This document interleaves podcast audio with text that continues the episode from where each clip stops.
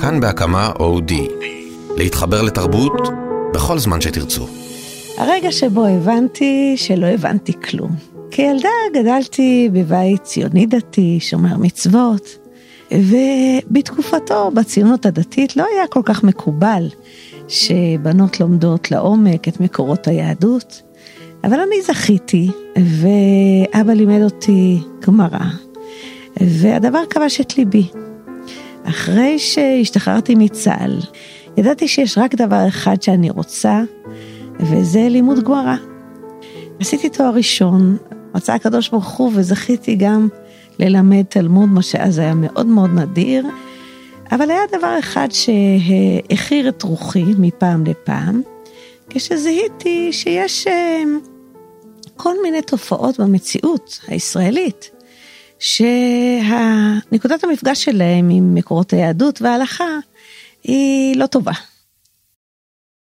יכולתי איכשהו לחיות עם זה עד uh, אותו ערב שבו פגשתי אישה שגוללה בפניי סיפור נישואין קשה ביותר, שהיו לה גם כל מיני תעודות ומסמכים שהעידו על uh, חיי נישואין באמת גיהנום. והאישה הזו הגיעה אליי בתחינה, בבקשה, בבכי, שאנסה לעזור לה להשיג גט. פגשתי אותה, ולתדהמתי, היא קיבלה מכות נמרצות מבעלה, היו לה סיכום מחלה מחדר מיון בבית חולים, הרבה מאוד תיעוד. חרף כל זאת, האישה הזו נאבקת ולא מצליחה לקבל גט מבעלה. אני לא אשכח שכשהיא יצאה מביתי, התגובה הרגשית שלי הייתה מאוד מאוד קשה, משום שאני יהודייה מאמינה.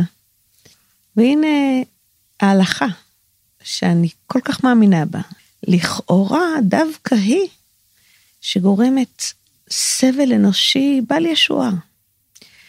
וכשהתחלתי לחשוב ולשבור את הראש, איך אני עוזרת לה? הדבר הראשון שאמרתי בליבי הוא, תראי מלכה, לאור מה שאת שמעת הערב, את צריכה להיות מספיק ישרה וכנה, ולבדוק לעומק אם זו ההלכה שגרמה למצב הבלתי נסבל הזה, תשאלי את עצמך אם את ממשיכה בנאמנות הזו, ואם את ממשיכה לחיות על פיה. ואם זו לא הלכה, ודאי שיש חשיבות עצומה לברר מה קרה.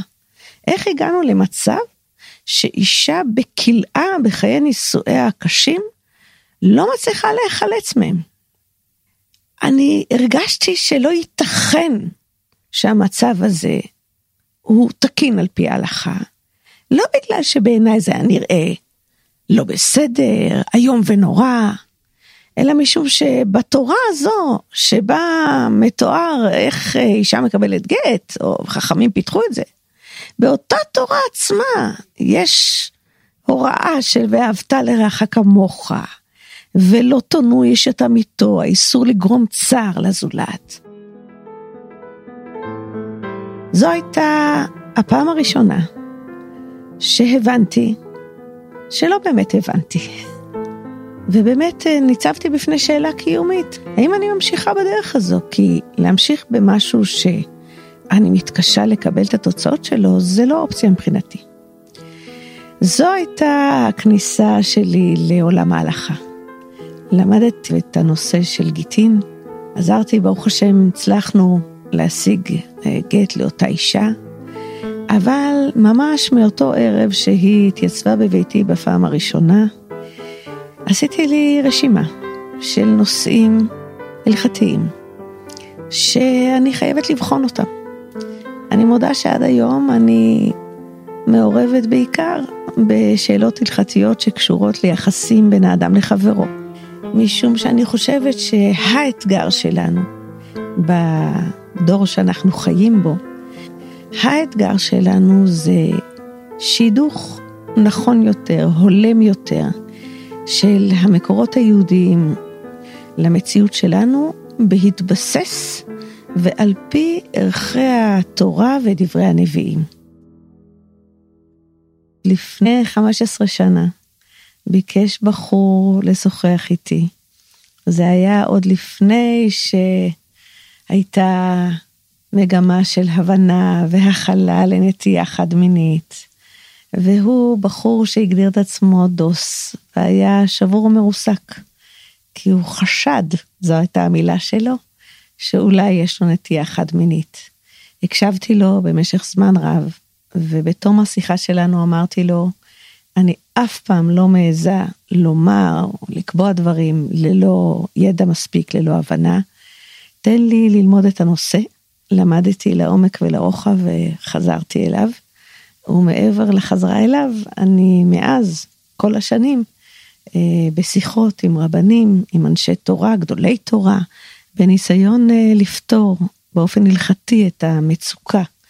וזו מצוקה קשה, שהם יהודים מאמינים, רוצים לחיות על פי דרכי תורה ומצוות, אבל אה, לא יכולים. אם אני לא יודעת משהו, אז אני לא אומרת לעצמי, אני לא יודעת, ואני הולכת הלאה. אני לא יודעת, ולכן אני אשב ואלמד. האם מתעוררים בתוכי סימני שאלה על דרך החיים שלי, על אופן ההתנהלות שלי? ודאי, יום-יום. האמונה שלי בבורא עולם היא אמונה שכל הזמן נוצרת משיח פנימי תוהה, כועס לעיתים, אה, אה, לא מבין את הקדוש ברוך הוא. אני חושבת שאדם בוגר שלא מתעוררים בו סימני שאלה על דרך החיים שלו, אנשים כאלה מפחידים אותי.